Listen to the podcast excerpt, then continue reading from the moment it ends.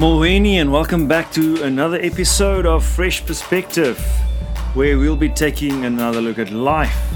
Um, thank you for joining me, my friends. I know you are someone who likes to take another look at life and view it from another angle and discover new insights and um, and learn new lessons. So I appreciate you joining me, and it's great to know that you are out there uh, sharing this journey with me. So, today's topic why love is not all you need. You know, I used to believe that all I needed was love. And as a Christian, I used to believe that all I needed was the love of God. And as a minister, I used to teach that all you need is the love of God. As a younger man, I, was I was a deeply devoted and committed Christian. And it was it was my devotion and commitment that led me to stop believing that love is enough. It drastically changed my perspective. And to put it very simply, here's the perspective. If it is true that love is all we need, and it is true that God loves us, then we should be sorted. Then we should be okay. But the truth is, we are not sorted. And even if you don't believe in God, that's fine. This perspective will still help you because there are people that love you, people who truly and deeply love you. But you are not sorted, you're not okay. You and I are not 100% happy, 100% content, confident, at peace, focused, calm, you name it. Uh, and the reason is simple love is not enough. If you've read my book, 10 Habits of Happy Relationships, you already learned one reason why love is not enough and what to do about it. And if you want a copy of that book, send me a mail and I'll make sure you get one. All right, love is not enough. Now let's take that perspective even further. This is what led me to my big epiphany regarding uh, love and God, really exploring this perspective. So, if God is love, you know, God is love, God is love, but love is not God. Okay, so if God is love and love is not enough, then God is not enough. And maybe God knew this, and this is why He made the Garden of Eden, or even why He made Eve. I don't know. Uh, but it seems that he should have just stopped if love was enough. For me, this was one of my first discoveries about why love is not enough. And again, if you don't believe in God, the love of the person who cares for you the most is not enough. It's not all you need, even if their love for you is perfect. So, I want to further explore just one reason for this in my opinion, this is the main reason, and it ties into my discussion on why having a personal definition of love is so important. But now I just want to take one little pathway and explore that. So here it is. We mystify love. We mystify love. What does that even mean? And how we how do we do that?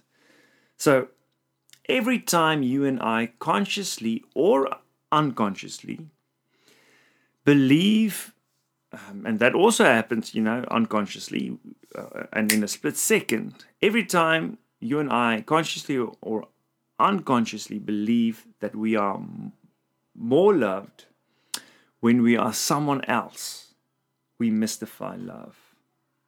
All right, let me try and, and say that again. So, every time we consciously or unconsciously believe that we are more loved when we are someone else, meaning we hide ourselves a bit. So uh, last week I, I, was talking, or last time I was talking about you and I being an acquired taste. So when when we don't believe that and we we try to be someone else, in order for us to be more loved and accepted, uh, that's when we mystify love. And we learn to do this almost the moment we step into this world. because we immediately learn that some behavior gets us love and attention and others don't. Um, at the same time, we also observe and copy our parents who themselves have already mystified love. To put it another way, we gradu- gradually develop beliefs about love. Our beliefs about love are also what we believe to be normal. You might subconsciously believe that it is normal to be rejected when you do not please another person. You might believe that it is normal to long for love and attention from, from someone who is unwilling to give it to you. You might believe it's normal to completely suppress your own needs and emotions in order for you to better look after the needs and emotions of someone else. You might believe that relationships are about limiting the abuse and damage within those relationships. Um, you might believe that the complete opposite that having all your needs constantly and instantly met is normal. I've seen all of the above beliefs manifest in, in relationships. I've seen it all and I can I can extend that list almost indefinitely. Um, but now for you take a moment to think about it. Um, you will find what you believe is normal you will find your beliefs about love. Uh, it is our beliefs about love and, and what is normal that makes love not um, be all we need. That's a reason why it's not all we need. Being loved and loving someone means nothing if your belief or your definition of love is not healthy.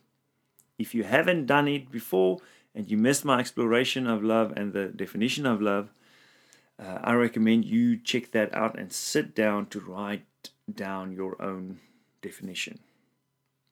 In my view, this is the only way to demystify love. In that process, we actually learn how to love, and also something that, that is even harder, it's much harder, we learn how to be loved. Okay, so I realize that this is quite a dense topic, and I've touched on many points that in itself probably merit writing a book about. But for now, the main thing is just for you to sit with this perspective for a while and see which areas of your life might be transformed by it. Um, and as always, if you need any help or guidance with this process, please feel free to email me at francois at vierdoring.co.za. Um, thank you for all of you who've already reached out to me. Um, I really do appreciate your trust and confidence, and I feel honored and humbled that I'm allowed to be small part of your journey through this amazing, amazing adventure for life. All right, that's it for today, my friends. Uh, thank you so much. And remember, if you change your perspective, you can transform your life. See you soon. All right, bye bye. Bye.